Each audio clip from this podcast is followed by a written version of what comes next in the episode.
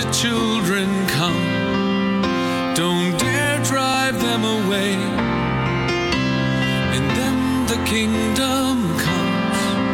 Hear the holy, foolish things they say. The springtime of their life decides the adults they'll become. So let the children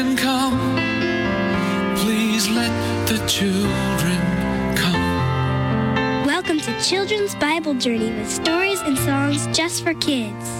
We have a dramatized Bible story coming up, but let's get today's program started by singing some praises to our awesome God. Ooh,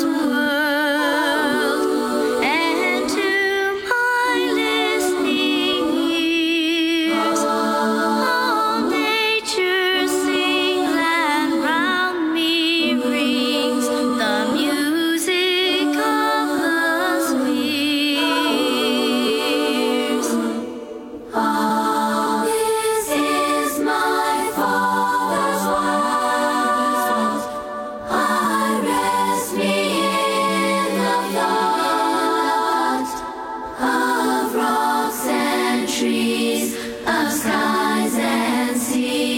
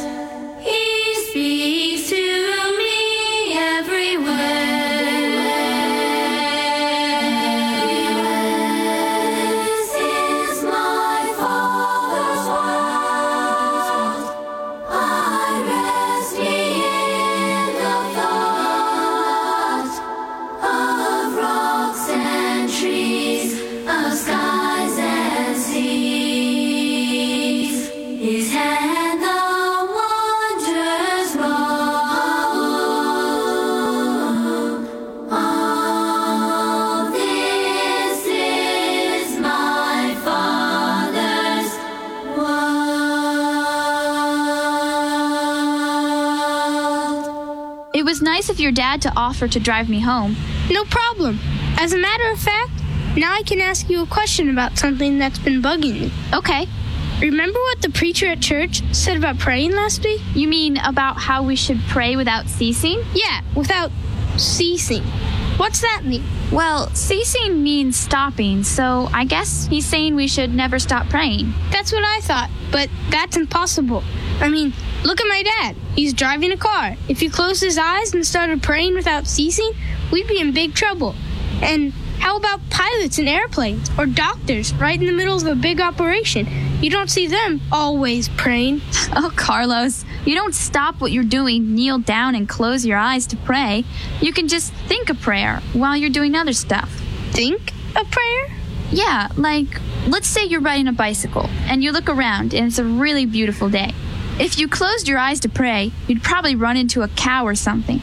So you just think, Hey God, nice day. Love the flowers. Or if I'm taking a test at school, for instance, a history test, Like the one we had today. yeah, I can just think, Hello, God. I thought I was ready for this test, but my brain is on vacation. So if you could just help me remember the answer to number 37, I'd really appreciate it. That's the idea. Praying without ceasing means being able to pray anytime, anywhere. And by the way, the answer was Napoleon. Napoleon, the Spanish guy. French. I think I need to pray more. Jesus wants to be our friend.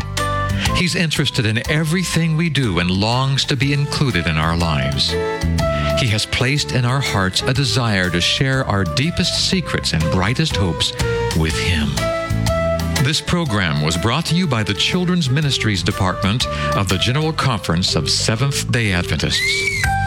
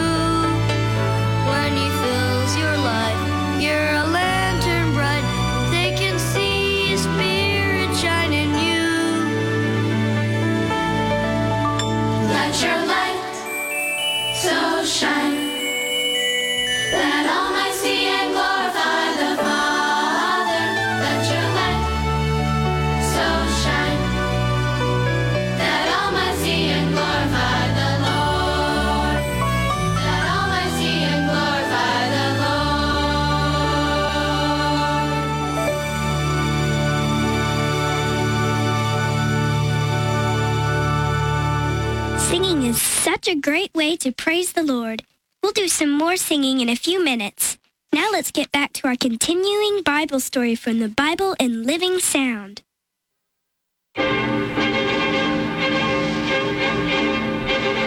And it came to pass on the twentieth day of the second month in the second year that the pillar of cloud was taken up from off the tabernacle of the testimony. And the children of Israel took their journeys out of the wilderness of Sinai, and the cloud rested in the wilderness of Paran. Well, I must say Moses has picked a fine site for our new camp. It's half a mile to the nearest water. When you get there, there isn't enough water. At Sinai, we at least had grass for our cattle. This is about the worst desert we've been in. We trust Moses to lead us into it.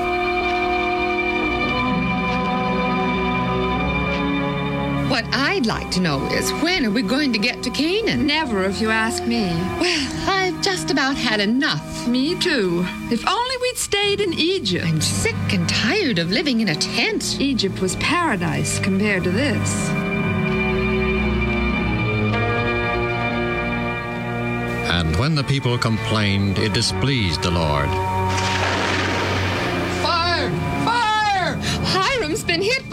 Lightning. This whole tent's on fire! Oh, it's the Lord's doing. God is punishing us! Oh. Oh, there's fire everywhere. Moses! Moses, help us. Oh, us! pray to the Lord, Moses, and stop the fire. Pray for us, Moses! Only you can help us!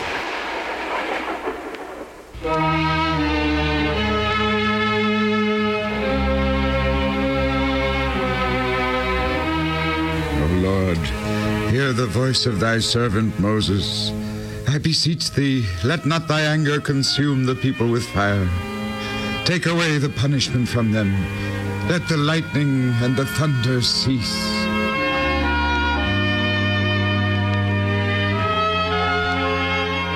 The Lord heard Moses' prayer, and the fire was quenched. But it was not long before the people began once more to complain. I do wish we had some meat to eat. I'm sick of this manna. Manna, manna, manna. Oh, how I hate this stuff. Remember the fish we had in Egypt? And those delicious melons and cucumbers. Oh, what wouldn't I give for a big pot of stew with real meat in it and seasoned with leeks and onions? Mm.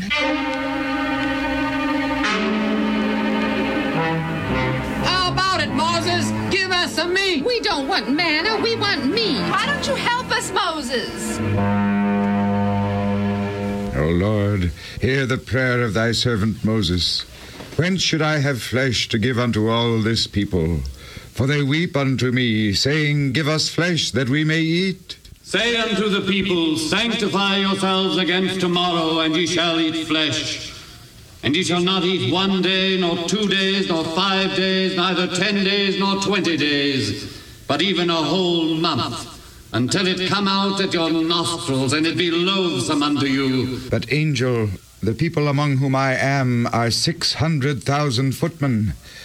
And the Lord hast said, I will give them flesh that they may eat a whole month. Shall the flocks and herds be slain for them to suffice them? Or shall all the fish of the sea be gathered together for them? Has the hand of the Lord become ungenerous? Thou shalt see now whether his word shall come to pass unto thee or not. And there went forth a wind from the Lord, and brought quails from the sea, and let them fall by the camp, as it were a day's journey on this side, and on the other side, two cubits high upon the face of the earth. Look at those birds. There must be thousands of them. Millions of them. Oh, millions. Now we've got meat. Meat, meat at last. Oh, I can hardly wait to get my teeth into it. Roast quail. Oh, oh, get a sack quickly. Let's pick up as many of them as we can. Get two sacks. Get three. Why, there's enough quail here to last us for weeks. More? Sure. What about you? Never refuse a third helping of quail. That's my motto. Uh, me too. I, I can't seem to get enough of this.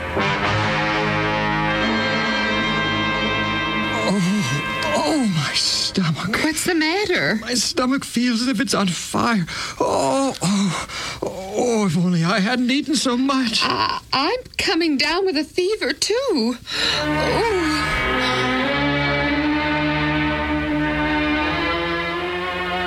And while the flesh was yet between their teeth, ere it was chewed, the people were smote with a very great plague.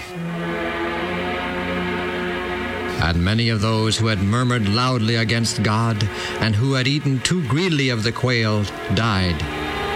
And they called that place Kibroth Hattaavah, because there they buried the people who had so strongly desired meat.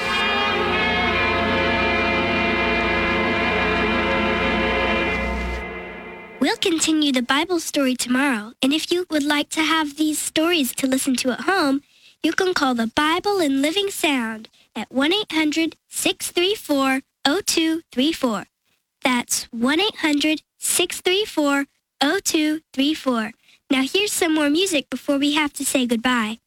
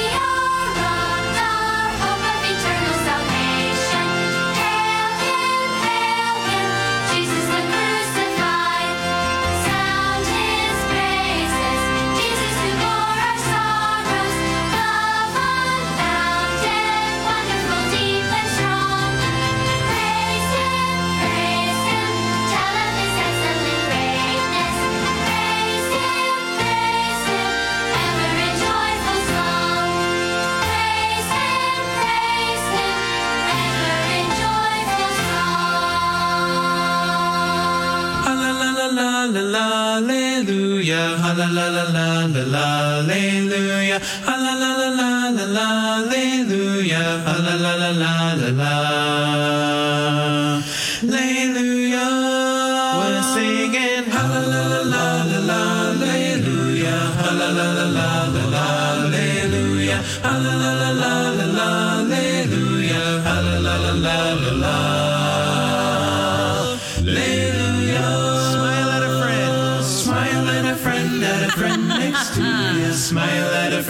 at a friend next to you. Smile at a friend, at a friend next to you. Smile at a friend, a friend next to you.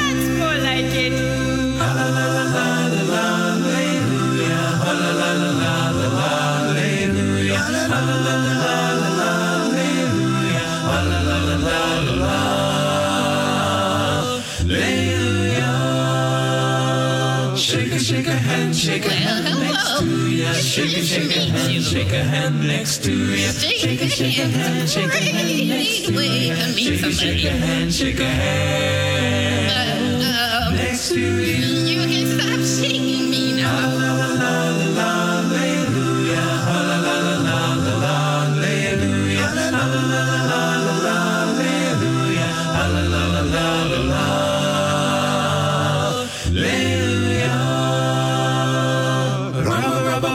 Rubber back next to you. Rubber, rubber back, rubber back next to you. Rubber, rubber back, rubber back next to you. Rubber, rubber back, rubber back. I think we need to sing it again. Again? All right, one more time. Rubber, rubber back, rubber back next to you. Rubber, rubber back, rubber back next to you. Rubber, rubber back, rubber back next to you. Rubber, rubber back, rubber back next to you.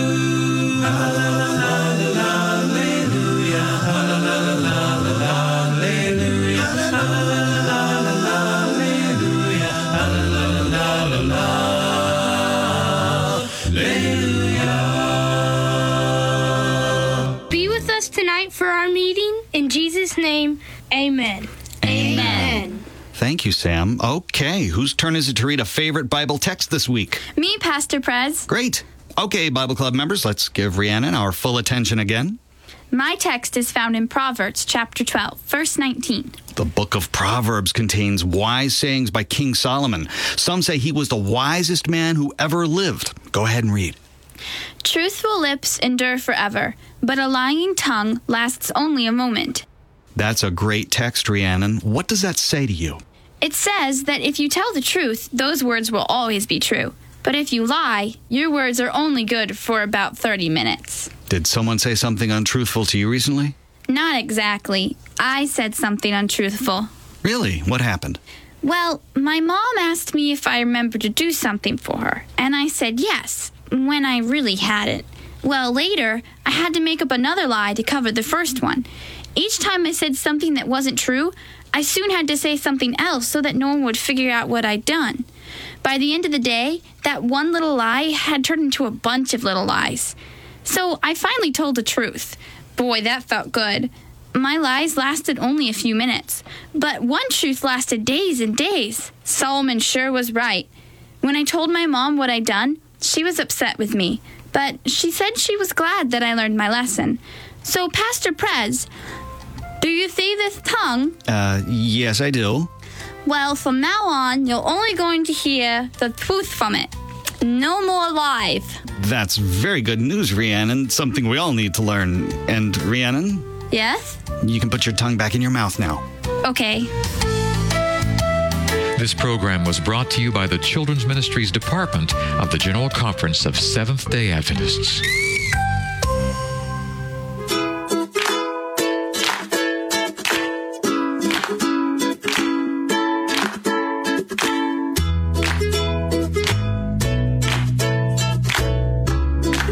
And girls. This is Ms. Kathy. I'm so happy you've joined me today for another story just for you. In the case of the secret code, Willie starts getting strange messages on his computer. Could they really be from God? Chapter 5 Writing on the Wall? The mystery is almost solved, Willie thought to himself. He rolled into his bedroom and went straight to his closet. Under his clothes, in the far corner of his closet, he kept a shoebox. In that box, he stored the neat special things his mother was always wanting to throw away. He lifted the lid and looked inside. First, he saw the glittery rock he had found with his dad in Mount Pleasant Park last summer. He lifted a plastic bag and held it up to the light. Inside was the dried tarantula he had found on their trip to Arizona. He dug past a broken marble and three plastic spacemen. Finally, he found what he was looking for. Willie pulled a postcard from the bottom of the box. The picture showed a kid skiing on Lake Joyful. He turned it over and looked at the message. Hi, Willie. I'm having a great time. I got sunburned yesterday. Tell the other shoebox kids hi for me. See you soon, Chris. It was addressed to Willie Teller, 6322 Trade Winds Lane, Mill Valley. Willie stared at the address. He looked at the brown package wrapping in his lap. Then he looked at the address again. They're not even close, Willie thought. The handwriting is someone else's. Well, Chris, Willie said, you'll be pleased to know that you're not a suspect anymore.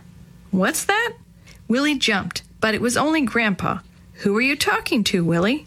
I'm just trying to solve a mystery, Grandpa. Willie smiled up at him and quickly put the postcard back in the shoebox. You're next, he thought. Grandpa, did you ever write Mom and Dad any letters? Willie put the shoebox back in his closet. Letters? I don't think so. I've never been much of a writer. Why? Willie frowned and looked at the floor. How about Christmas cards? Oh, sure, he said cheerily. We send you and your mom and dad a Christmas card every year. You do? Willie's hopes brightened. Maybe mom has kept one around here. Willie wheeled down the hall toward the garage door and Grandpa trailed behind.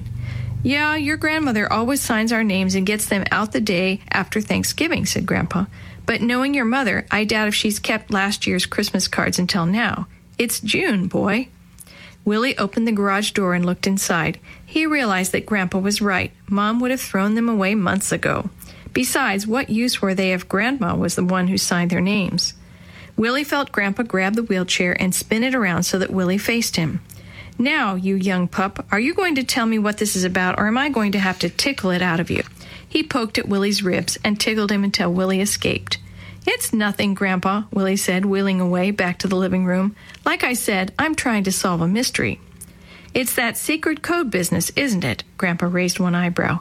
Well, what can I do to help? Willie looked at Grandpa silently. Is it smart to let a suspect help you on your case? he asked himself. One thing he could do wouldn't hurt. I I think I can handle it myself, Willie said. He saw Grandpa's shoulders slump in disappointment. That is, Grandpa, if you would do one thing for me. What's that? Willie rolled over to the cabinet in the corner and opened a drawer. Take this pen and paper and write my name and address on it. That's it? Grandpa looked surprised. He shrugged and leaned on the table as he wrote out Willie's name and address. Here you go. He turned and gave the paper to Willie. Willie held up the paper and the brown wrapper. He looked at one and then the other for a long while, then dropped both arms to his lap. You're okay, he said, taking a deep breath. I'm okay? Does that mean I'm not a suspect anymore? Grandpa asked. Willie nodded. I've got one more person to check, though. May I invite Chris and Maria over again? Grandpa chuckled. Only if it helps you solve this case. Do you have any more computer jokes for us? Chris asked as they entered the front door. I'm not in a joking mood, Willie said. This mystery is getting nowhere. He told them about getting the library book in the package. So G period, O period, D period knew about your library book, said Maria. Great. Now all you have to do is find out whose handwriting is on the package. That's what I've been trying to do, Willie said quietly. He turned to Chris. By the way, your handwriting didn't match. You are no longer a suspect. What about my handwriting? Maria asked. Am I still a suspect? I got a sample of Chris's handwriting from that postcard he sent me when you guys were on vacation. I didn't have a sample of yours. So my sister could still be the mystery person, Chris said? How scary. Maria stuck her tongue out. I'll take you off my suspect list if you can pass two tests, Maria, Willie said, pulling out a sheet of paper and a pen. You want me to write your name and address, she said matter of factly. She leaned over the table and scribbled for a long moment. There. Satisfied? She handed the paper back to Willie. In response, Willie took the brown package and held it up next to the paper, just as he had done with Grandpa's handwriting. He was silent for a long moment. Chris and Maria watched him until they couldn't stand it any longer. Well, Maria finally said. Hmm, close, but no. Willie looked over at Maria. You make funny R's. Chris laughed. That's not the only thing funny about her. One more question for the two of you, Willie said, serious again. Dee Dee saw me at the library and said that you guys have a modem on your computer.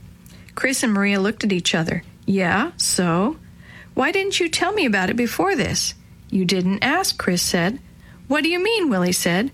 It doesn't work, Willie. My dad disconnected it about six months ago, Maria said. He was afraid of getting computer viruses. Computer what? Willie asked. You know, like diseases, Chris said. Computers don't get diseases. Even I know that, Chris, Willie said. Well, they're not really diseases, explained Maria. They're just computer programs weird people write that mess up your computer. You can pick them up from other computers. Like a cold, Chris added. Since our modem didn't work, we didn't want to spoil your fun with your modem, so we didn't say anything. So are we both suspects, or what? Chris asked. As far as I can tell at this point, you're not, Willie said. What do we do now? We could go over to the post office. We could check out everyone's handwriting as they send out their mail, Maria suggested.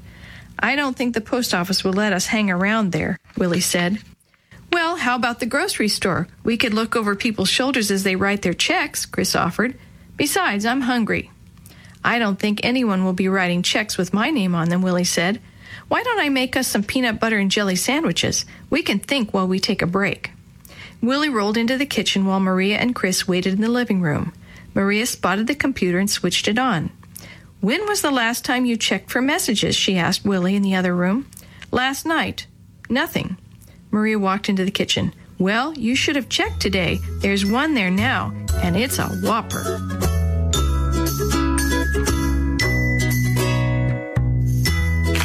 The story you have heard today is a chapter of the Shoebox Kids, Book 2, The Case of the Secret Code, written by Glenn Robinson, edited and created by Jerry D. Thomas, and used with permission from the Pacific Press Publishing Association. If you're interested in any other books published by the Seventh day Adventist Church, please visit AdventistBookCenter.com or call 1 800 765 6955. This podcast is a production of the Carolina Conference of the Seventh day Adventist Church. Let the children come.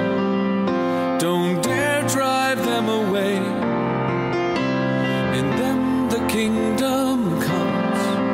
Hear the holy, foolish things they say. The springtime of their life decides the adults they'll become.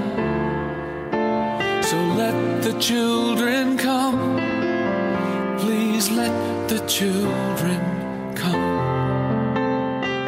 Children's Bible Journey was brought to you by 3ABN Australia Radio and is a production of Life Talk Radio at lifetalk.net.